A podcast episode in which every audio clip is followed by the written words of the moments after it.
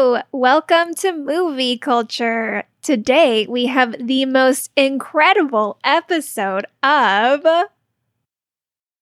I'm cueing you in. The podcast. Of The Incredibles. okay, Josh. Do you want to take that again? Hello, and welcome to movie culture. Today we have the most incredible episode of. The Incredibles. There we go. All right. The Incredibles was released in 2004 and is Pixar's sixth feature film. The movie was written and directed by Brad Bird. In case it's been a minute since you've seen the movie, here's a quick synopsis. And if you have seen it recently, we'll put timestamps in the show notes so you can skip to the discussion. The movie features Bob, Helen, Violet, and Dash Parr, a family of superheroes. Public sentiment has turned against the heroes as the Parrs are forced to live regular suburban lives in Metroville. Bob, formerly known as Mr. Incredible, hasn't adjusted to the quiet life well. And when a mysterious woman named Mirage offers him the opportunity to return to hero work on a remote island, he quickly agrees, although he hides the decision from his family. He's rejuvenated by his return to hero work, but is soon tricked and captured by Syndrome, a supervillain who had previously been Mr. Incredible's biggest fan. Syndrome has been killing superheroes and aims to gain fame and fortune through creating destructive robots that only he can destroy. Helen, formerly Elastigirl, learns her husband's secret and tracks him down while their kids stow away. Together, they rescue Bob, but Syndrome's plan is already in motion. As Syndrome's robots begin to destroy Metroville, the family races back to the city, now working together to stop him. Successful, they repair the public reputation of superheroes and grow closer as a family.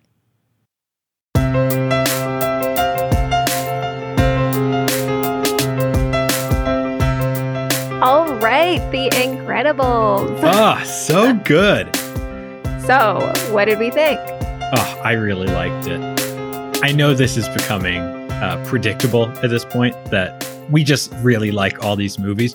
And I think this is a really interesting one and has some really interesting themes that are a little difficult that I want to explore. But man, this is one of my favorites. Yeah, you said from before we started that Incredibles was one of Mhm. your top. this era of Pixar, I think, the Monsters Incredible, Finding Nemo, uh, Incredibles run, I just think that I think this run is up there with any other. It's such, it's so great. It is. And I don't think I liked it as much as you Oh my. God. Ah. but we'll start with what we did like. Mhm. So, do you want to go first? Yeah, sure. I feel like you can't talk about this movie without starting with the whole superhero ness of it all. This movie comes out in 2004. It's it's before our current superhero boom, right? Uh, with Marvel. yeah, the you know Iron Man comes out in something like 2008, 2009. The Dark Knight comes out in 2007. But there are a couple movies coming out around this time that are starting the ball rolling on the superhero craze. So you've got those early X-Men movies. Uh, you've got the Sam Raimi Spider-Man movies. There are a few other ones that are starting up and superhero movies are fun, but also a little goofy still. And they're transitioning from, you know, the Superman, why are you wearing your underwear outside of your clothes? Spandex superheroes to the ones we know now, which obviously absolutely dominate our culture. And this is at a real transitional moment. Right. One thing I really like is that Brad Bird pays homage to all of these superhero tropes and superhero trends from big stuff like the idea of, you know, saving the world to small things like Mr. Incredible stopping a train that's bearing down on him.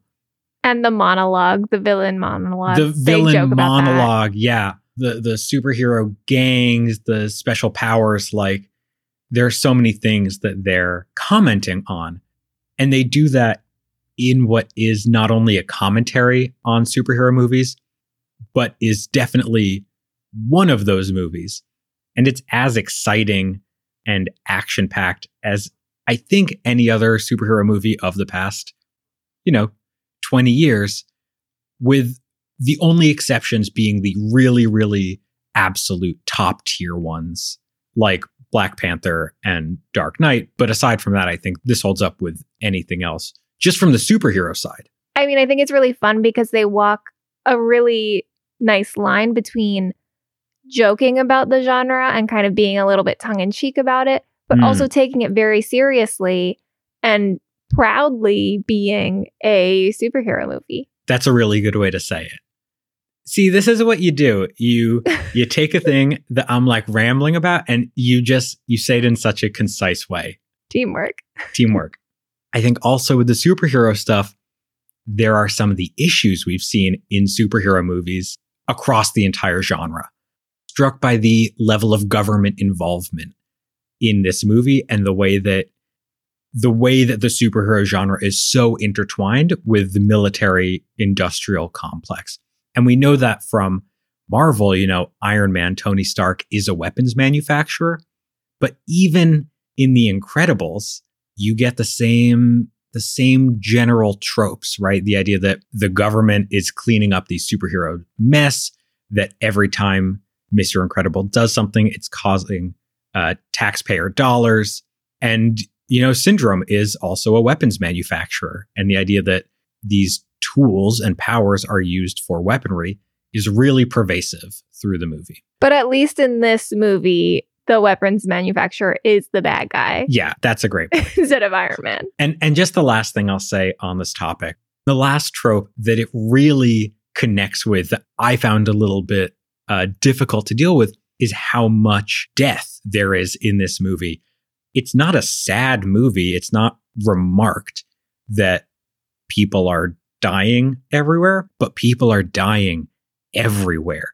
Syndrome's got mad associates and like people working for him who die in fiery explosions. Yeah, and we're supposed to cheer.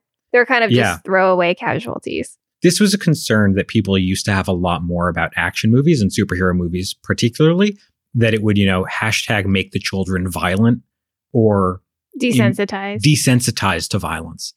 And this movie, I think, is desensitizing to violence because of the way that it involves all these superhero tropes that, you know, explosions are cool and not massively destructive. It's so easy to forget the people within the explosions. Yeah. So I just, I think it's really interesting.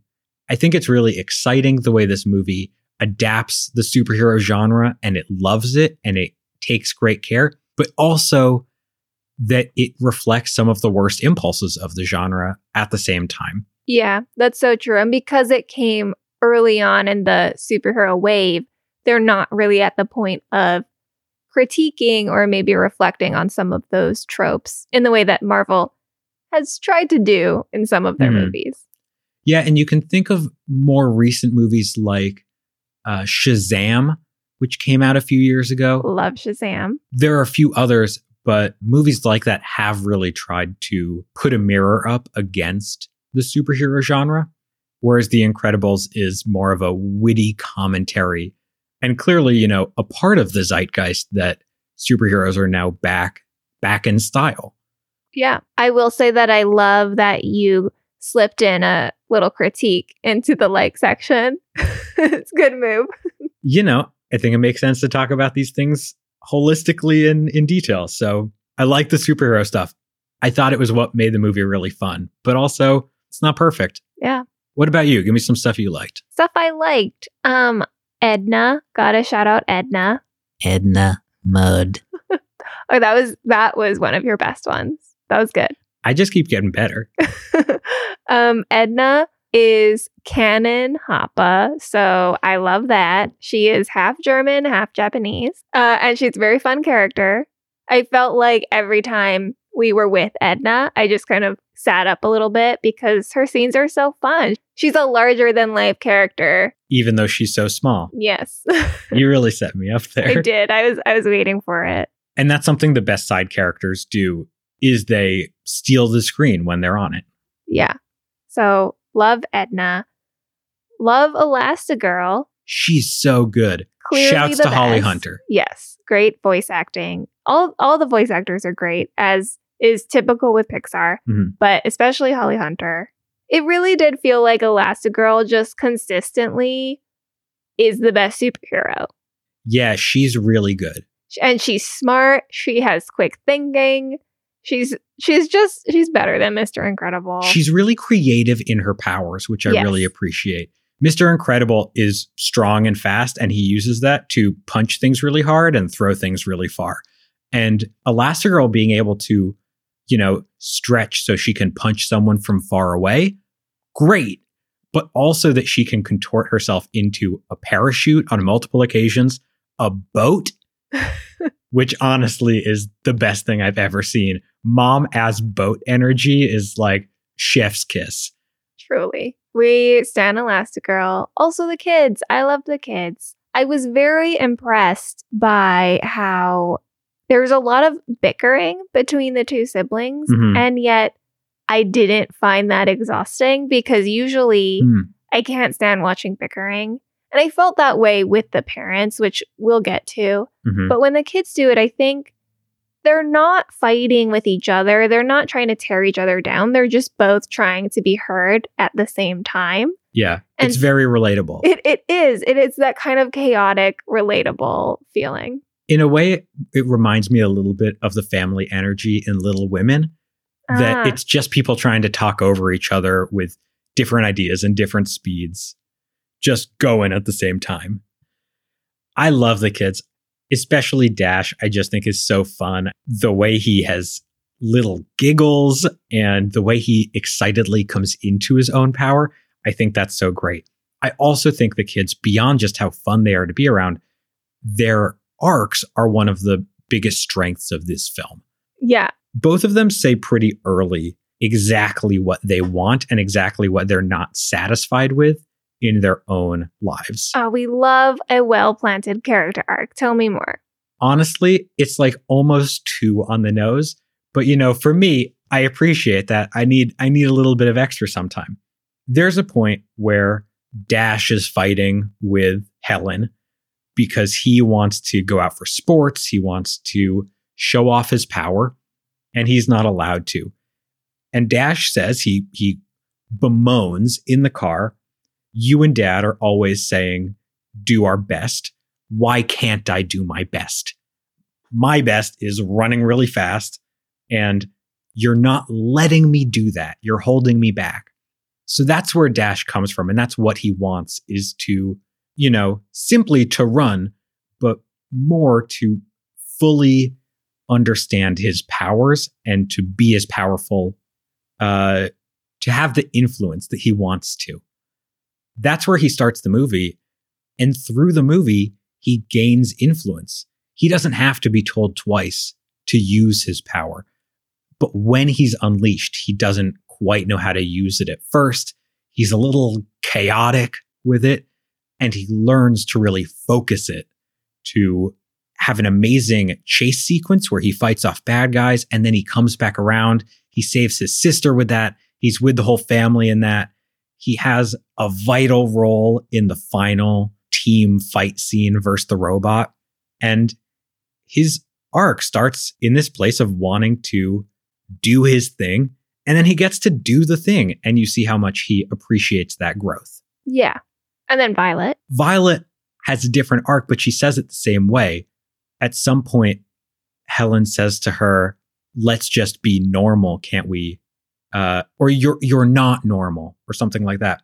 And Violet says, "I want to be normal. That's what I want to be. I don't want to be in this freak show family and have to hide everything. And like, I just want to go to high school and have some friends and have a little crush on a boy and just kind of be normal.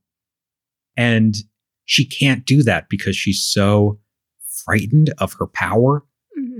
And over the course of the movie, she gets more comfortable with it.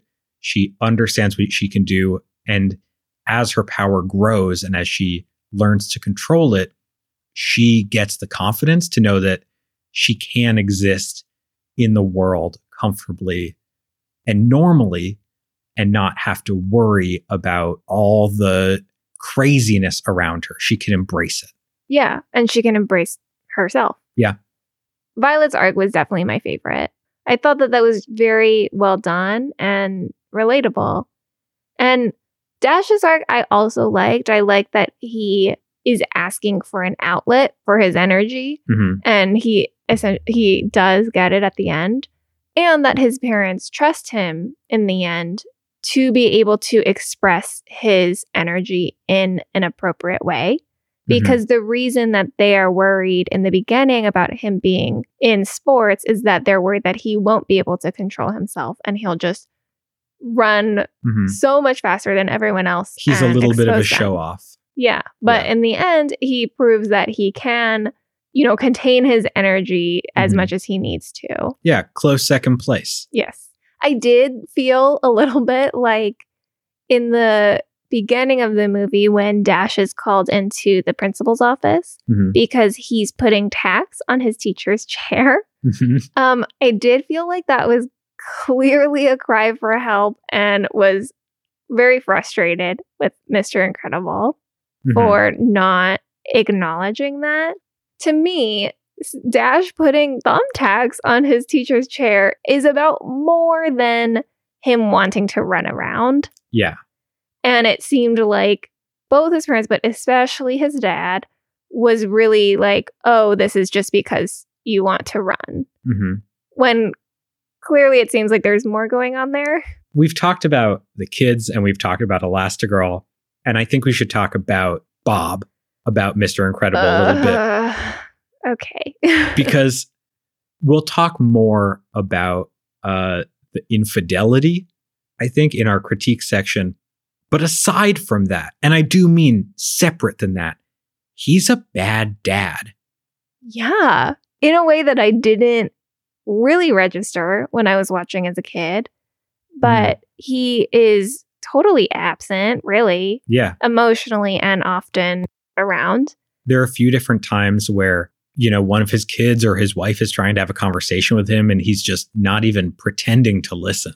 Right. He says that he wants to miss Dash's fourth grade graduation because it doesn't matter and it's Mhm. just a celebration of mediocrity. And it's like, dude, go to your kid's graduation. Yeah. Maybe this is why he's acting out because you're not paying attention to him. Yeah, seriously. They have a commentary on like 50s family life. I mean, I think that it's generous to say that it ended in the 50s. I think that it's still pretty common now to have these kind of gender dynamics with mom and dad and this idea of the mom who has to do everything around the house and handle the parenting and the cleaning and keep everything together and the dad who's going to work but is unfulfilled.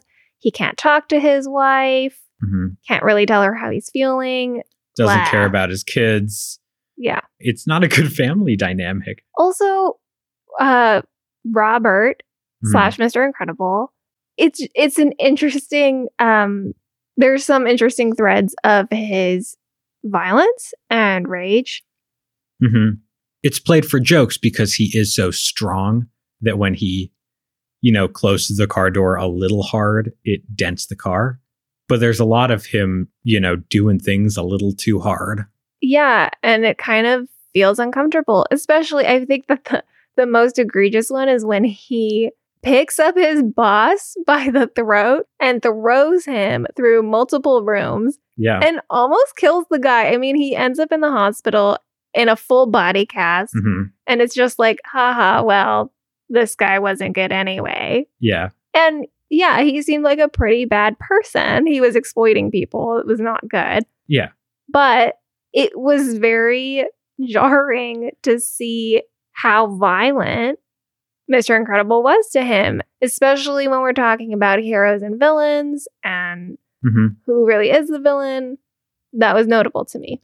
To be clear, the position of this podcast is that if you run an insurance company for the sole purpose of profiting off of the people who need your help, you're a bad guy. We're not fans Yes. of Bob's boss. That doesn't mean that Bob had the right to strangle him. it seems like pretty basic morality. I know, but like, it feels like you gotta say it Yeah. for the yeah, record sometimes. For the record. I think we were going to save this for the critique section, but I want to switch up the order a little bit because we're already talking about Bob. We're already talking about the family. I think we should talk about the affair. Right. The affair. So, okay, question. When you saw this, Mhm. when it first came out, we were young. Uh, did you how much did you read into it? You know, I I don't exactly remember to be honest. My feeling is not a lot. I think I understood him being tempted and him being tempted by another woman, and I knew that that was icky. I didn't understand how explicit it was and how much of the movie is about Bob pursuing an affair. Okay, wait. So I think we need to back up Mhm. because when you say affair, I think that you're saying it somewhat metaphorically, but I feel like you're talking much more literally. So, I mean, do you think that he was having an affair? Oh, honestly, yes. Wow. I Wow. I had to think about it for a sec. You think Mr. Incredible was actually cheating on Mrs. Incredible? Yeah, I think. Yeah, I'm just gonna say it. I think Mr. Incredible f***ed Mirage. Oh my god. The thing is, I think there's too much smoke for there not to be fire. Okay, to be so clear- wait, let's let's talk about this. Let's just Okay. put it into context. Yeah. So first uh affair esque thing Mhm. is that Mr. Incredible, Robert, and Frozone are going out for bowling night once a week. Mhm. But they're lying to their wives and they are actually doing superhero stuff. Yeah. At one point, Frozone says, "Wouldn't it be nice if one time we actually did what our wives thought we were doing?" Ha ha ha. Right. so from this secret excursion, Mhm. this woman named Mirage finds them. She's tracking Frozone, but ends up finding Mr. Incredible instead. She offers Mr. Incredible a mission hmm to save them from some robot thing. hmm He accepts and keeps this totally secret from his wife because he knows that she does not want him participating in superhero business. including the first scene where Mr. Incredible is approached, where Elastigirl hears a woman's voice on the other side of the door, and Bob saying it's nothing and denies it, and, you know, just like immediate not being honest or open with his wife, who understands what's happening pretty quickly. He lies to her and says it's a business conference, but actually he's going to see this Mirage woman so he can do this mission. And there, I think, is where it starts to change from look how much him pretending that he's not doing superhero stuff turns into he might actually be seeing another woman. The fake business trip, the starting to work out a lot, the increased romance with his wife. And he suddenly becomes a good father once he's mm-hmm. once he's seeing this other woman and mm-hmm. and going behind his wife's back with this secret job. Hmm All of a sudden, now he's the dad that he never was. Yeah. Ugh, I hated that. Yeah. And then Elastigirl eventually finds out that something's been going on because she finds a hair on Mr. Incredible's Suit. super suit. I think she finds a hair on his regular suit. Really? Yeah. To me, it being on his regular suit is one of the reasons I think this may not be a metaphorical affair and may cross over into literal. And then at one point, they're having dinner together, and she, in a very seductive voice, Mhm. tells him that she's attracted to power hmm and, you know, asks him how he's feeling, if this feels different to him. And that to me was just the most explicit scene. Yeah. I was just wondering, of all the places to settle down, why live? With a volcano, He's attracted to power. So am I. It's a weakness we share. Seems a bit unstable. I prefer to think of it as misunderstood. Aren't we all? Volcanic soil is among the most fertile on Earth. Everything at the table was grown right here. How does it compare? Everything's delicious.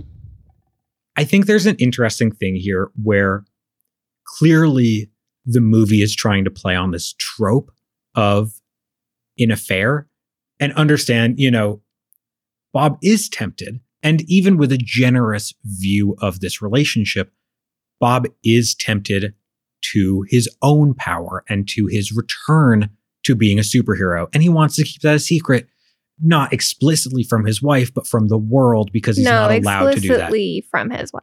And also explicitly from his wife. I think there's a generous reading where that's the case. And we as the audience notice some parallels between hiding being a superhero and hiding in a fair.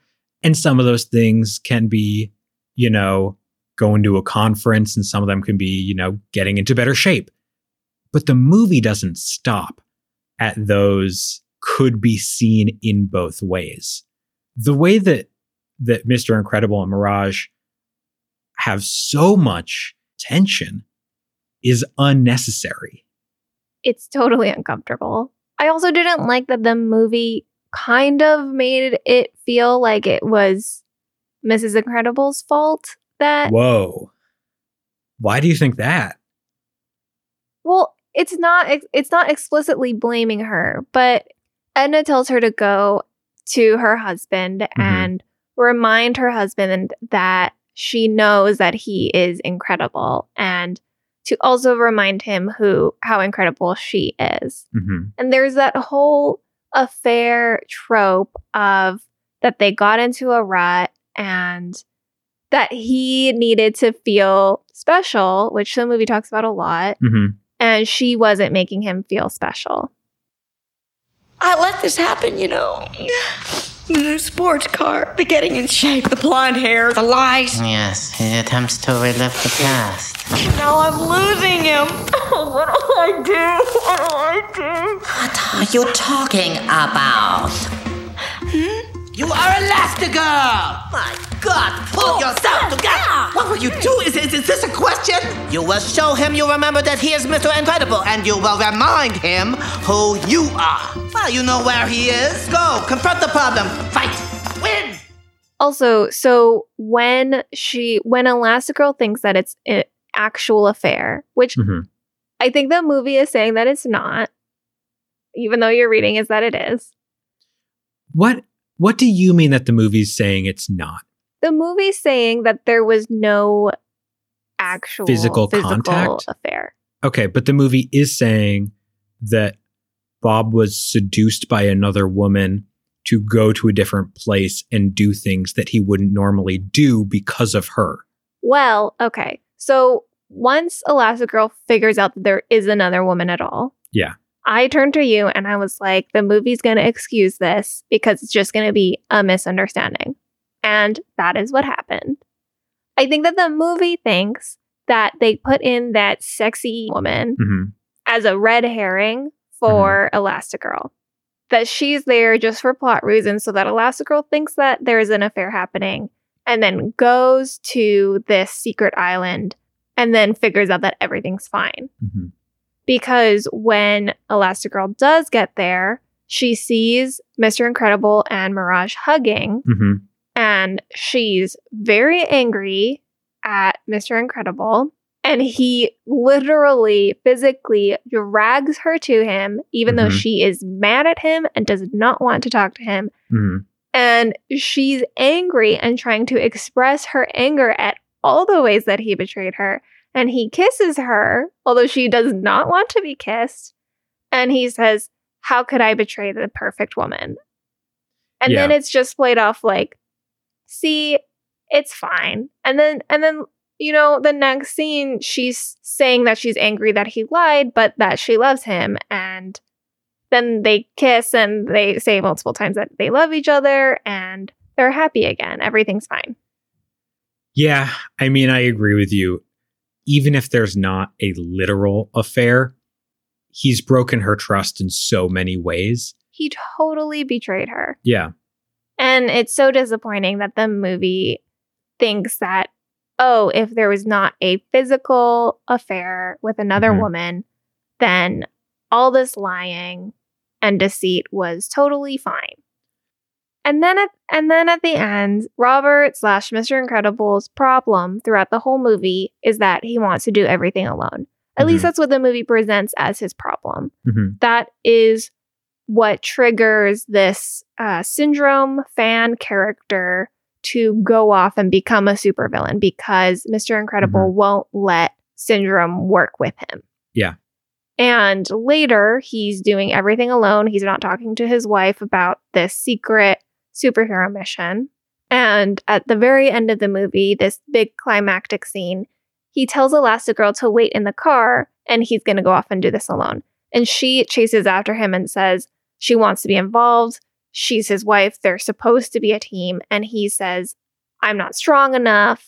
I have to be alone because I can't lose you again. Mhm. And that is this moment of, oh, he loves his family so much. He's afraid of losing them. That's what's been holding him back. But that's not what's been holding him back. Also, that doesn't really make sense. That's Right. not what he's meant the rest of the time Exactly. when they talk about strength or weakness. Exactly. And yes, he almost lost her when Syndrome tried to gun down the plane. Mhm. But before that, he was lying to her and not letting people help him. So clearly, this problem of his is not stemming from fear of losing his family, it's stemming from ego. Yeah. And the movie doesn't ever address that. So it doesn't feel like he has an arc. And even in the beginning of the movie, when we see the scene of them getting married, Elastigirl tells him, For this to work, you have to be more than Mr. Incredible. And he Mhm. says, Yes, I know, I will. But he's not. No. In the end, all their problems are solved because he just goes back to being Mr. Incredible.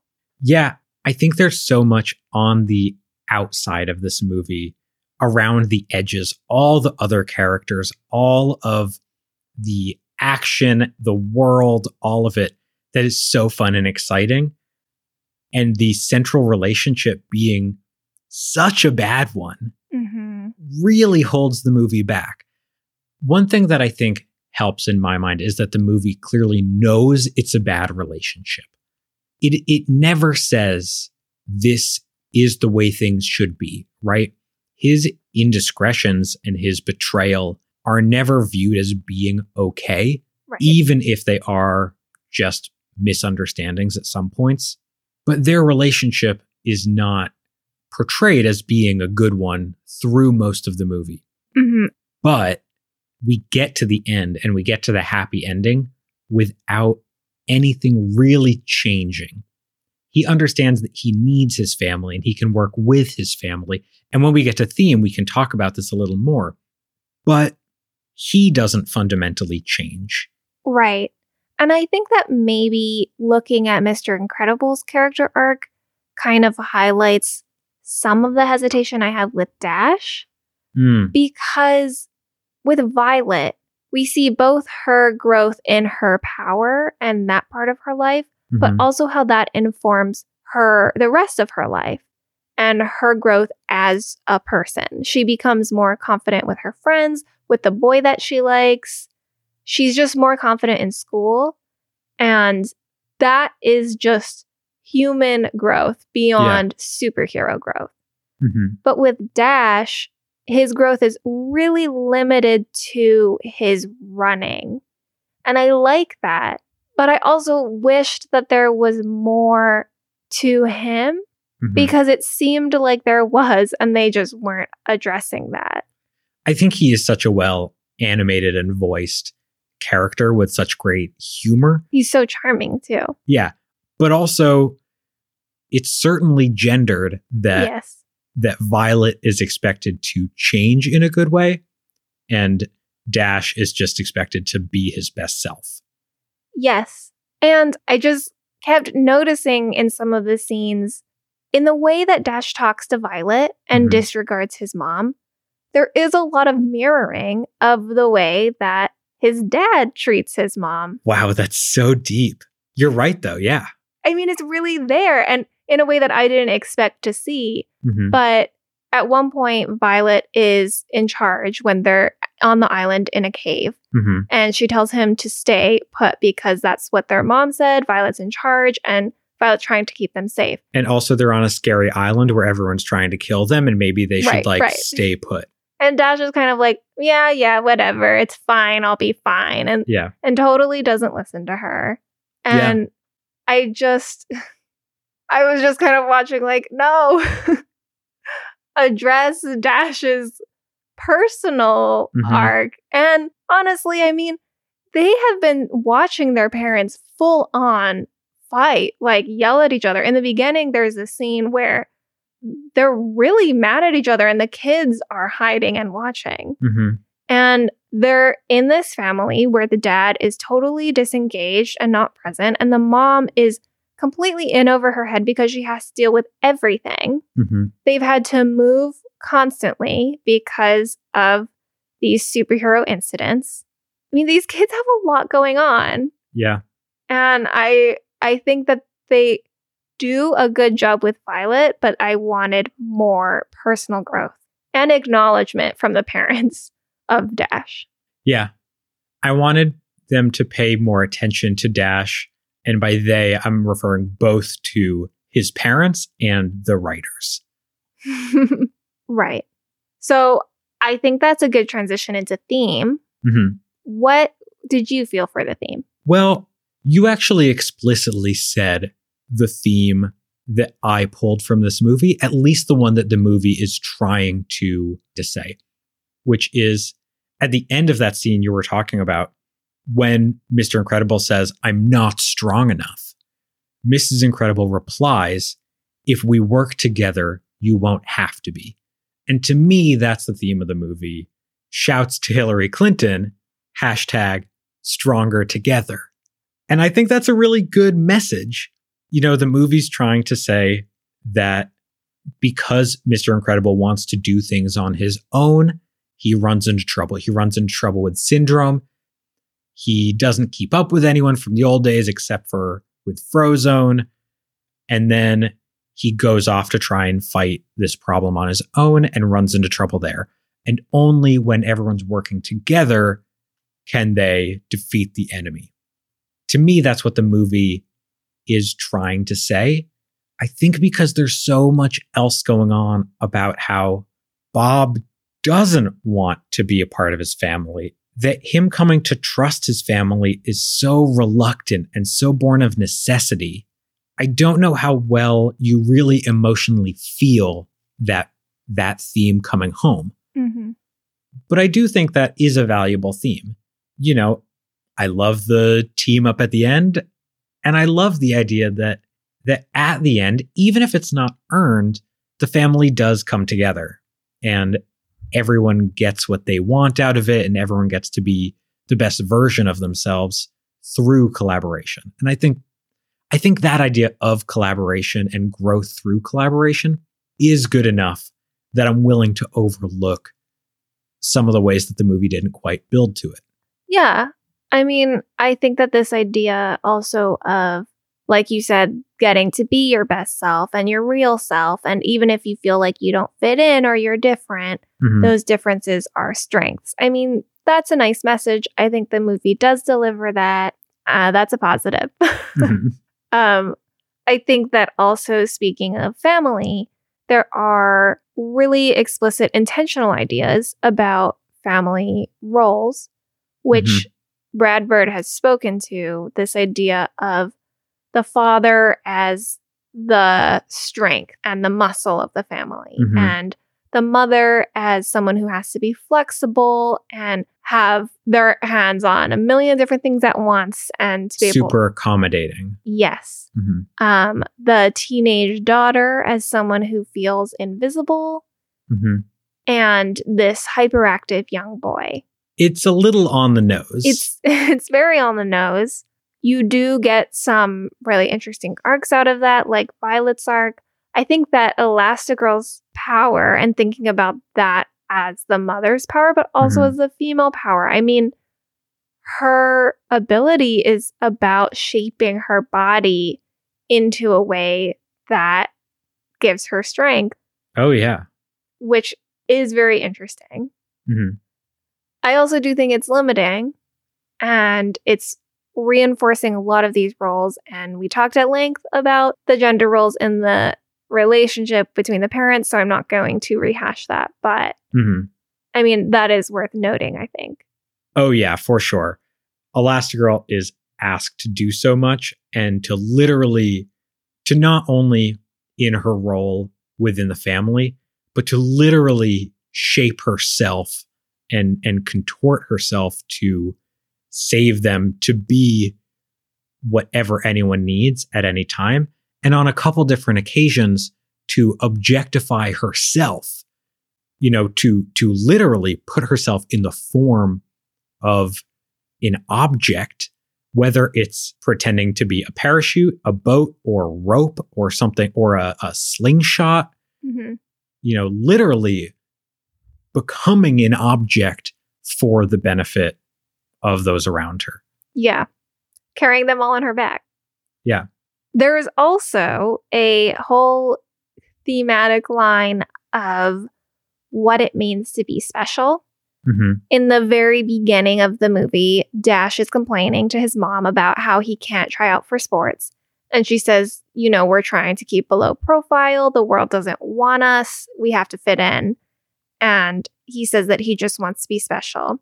Mhm. She tells him that everyone is special in some way. And he says, which is just another way of saying that nobody's special. wow i totally forgot that dash is the person who says that at the beginning of the movie Right. So that idea is planted early Yeah. because later in the movie, Syndrome repeats that. yeah verbatim Yes, he wants to make everyone else super because then no one is super. That is a very interesting idea coming from the villain. You know, the idea that everyone is special in their own way hmm is a good one, right? yeah And the idea that people can only be special based on their blood is not a good one, right? That- that is the really interesting thing is that when syndrome is saying no one is super yes he's talking about the elimination of superheroes but also he's saying no one will be better than anyone else it's a message of equality Right. And and Mr. Incredible says on multiple occasions that Syndrome can never be super because he wasn't born super. So there's Mhm. this really weird undercurrent of blood purity yeah. And I don't really know what else to say besides that. what do we do with that I know. I know because we both really like the movie and it's just really a strange thematic line. this ties back to what we were talking about at the very beginning of the movie about the superhero genre generally. The superhero genre, not in movies, but in comic books, is started or really popularized in the late 30s, early 1940s in America by specifically Jewish comic book writers who were not able, for whatever reason, to serve in the army, but still wanted to contribute to the cause. This is how we get things like Captain America punching Hitler. A lot of these superheroes come from that place, come from an explicitly Jewish background. Some of the most popular superheroes, and also some of the most popular supervillains, come from this same understanding of you know, what does it mean to be special? And I'm thinking specifically of the X Men, which has been used to talk about lots of different types of oppression and feeling like you're different in some way, especially about homosexuality and being gay. You know, people want to convert the X Men. They're called mutants. Their parents shun them. They're sent away. And there's this question of like, what does it really mean for them to be special? That feels like not a good thing. I think, by the way, that's one of the reasons why X Men was one of the movies to really start off the superhero wave in the early 20th century because of the explicit ties to the political moment and, you know, the repealing of Don't Ask, Don't Tell and the passage of gay marriage. I think we have to think about because the most popular movies and politics are both tied into culture in the same way, it's not overstating anything to say that these movies have a serious influence on culture and that culture has a serious influence on what kind of movies are being made and what gets popular. Yeah. But a lot of the movies in the superhero trope are talking about what it means to be special and mostly that it's good to be special. But I suppose that's a difficult thing because superheroes come from a place of the thing that makes you special is also a thing that makes you oppressed and powerless. But you need to hold on to that because really that's what makes you powerful. Mm-hmm. And there's, it's good to be special. It's good to be different. But The Incredibles takes a little bit of a different take on being special because instead of saying it's good to be special, even though people don't like it, because that's how you can contribute good, it's kind of saying it's good to be special because this makes you better. Right. I mean, I think that thinking about Captain America and the X Men is really interesting because the X Men have the same, they were born different as the Incredibles. But in that allegory, it is like you're saying, it's something that makes them marginalized and oppressed. Mhm. And Captain America is someone who wasn't born super. Mhm. He's someone who became super later because of his specific personality traits. And specifically because he understood what it was to be powerless.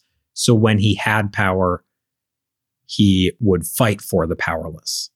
So there That's why he's given the super serum. Yeah, so there are either these narratives of being marginalized and like you're saying how being different Mhm. gives them strength or these ideas of you can be powerful no matter who you are. Mhm. But yeah, The Incredibles is not that. Yeah. For what it's worth, Syndrome is bad. Syndrome's a bad guy. And he's not a bad guy in the same way that uh, Magneto in some of the X Men movies or Erik Killmonger in the Black Panther movies is a bad guy, which is they have legitimately good intentions, but go about it in a bad way. Yeah, Syndrome just wants to kill superheroes, so he's the most super. Yeah. So he has no competition. He's a legit bad guy. Yes, yes. It's just that his his argument that he's making hmm makes sense. the argument that they were born super and too bad for everybody else, but they're better is very uncomfortable. Yeah, that's that's obviously a really bad idea. Yeah, and I I don't I don't know what to do with that, but I mean that's the argument that the Incredibles make multiple times. hmm I think it's easy to say this is limited to the Incredibles, but I actually think this is indicative of a much larger issue that has plagued American blockbusters over the past 40 years. Ooh, I'm excited for this. At some point, movies followed classic David versus Goliath tropes. And we love those stories, right? Hashtag since King David. Hashtag since King David. Make that trend. Yeah.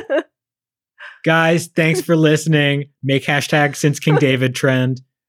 We love David and Goliath stories. And you think about the stories we tell ourselves, even the story of America, of, you know, uh, scrappy, like just like my country, young, hungry, and Young, scrappy, and hungry. yeah, young, scrappy, and hungry, whatever the Hamilton against, you know, the great British Empire. And then, you know, my favorite example of this is the 1980 Winter Olympics Miracle on Ice, where the American college kids fight off like the great Soviet Empire. You know, Rocky, the everyman who beats the like the world champion. Superhero movies follow in the same vein. Captain America, the one good soldier who takes down the Nazis, the whole army. At some point in America's move to being the last superpower, maybe around the fall of the USSR, we stopped liking stories about underdogs and we started liking stories about powerful figures who use that power for good, but are never really at risk. And if you think a lot about, again, the superhero movies we watch, you'll notice a power imbalance where the good guys are more powerful in basically every movie. You think about the first Avengers movie, for example, where you've got Loki as the main bad guy and he like opens a hole to the sky and they're aliens and all that stuff. It's easy to forget that like Loki is the if he was an Avenger, he'd be like the fifth strongest Avenger. That might be generous. I don't know. I'm taking Loki over Hawkeye, but like it's just Loki. And you can list off the teams, and it's just all these superheroes against this one guy.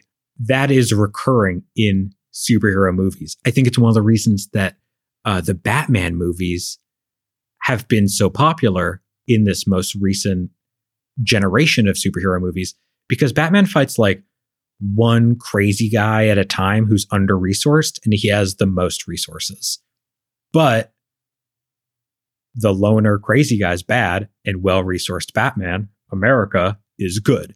And I think The Incredibles reflects that, that it's a family of superheroes against one guy who's trying to do bad things but has less power. So I think not only should we think about The Incredibles as a movie that is maybe preaching this pretty poor message about equality being bad. Yeah, I don't think this is something they really thought through. No, but it reflects a broader movement in blockbusters about rooting for, you know, Goliath. Yeah, because we can't pretend we're the underdogs anymore. Yeah. Well, we can't pretend that we're the underdogs, but we can pretend that we're the underminer. Everything is under you, but nothing is under me. Why did you memorize that line? It is just stuck in my head. And also, I love the this way This is the very end of the movie for context. it's a stinger. It sets up a Mhm. sequel. It's just another way that it plays off the superhero genre.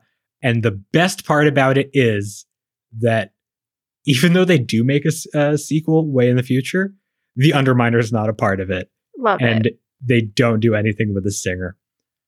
Uh, Incredibles has a sequel. So do we. We'll be back next time with. Cars. Josh, Cars. are you so excited for Cars? Oh, we I'm will so see. excited. Okay, so we had a lot of thoughts on The Incredibles. Love to hear your thoughts. Subscribe wherever you listen to your podcasts. Ooh, you did the outro. It's good. It's good. All right. and Thanks for listening.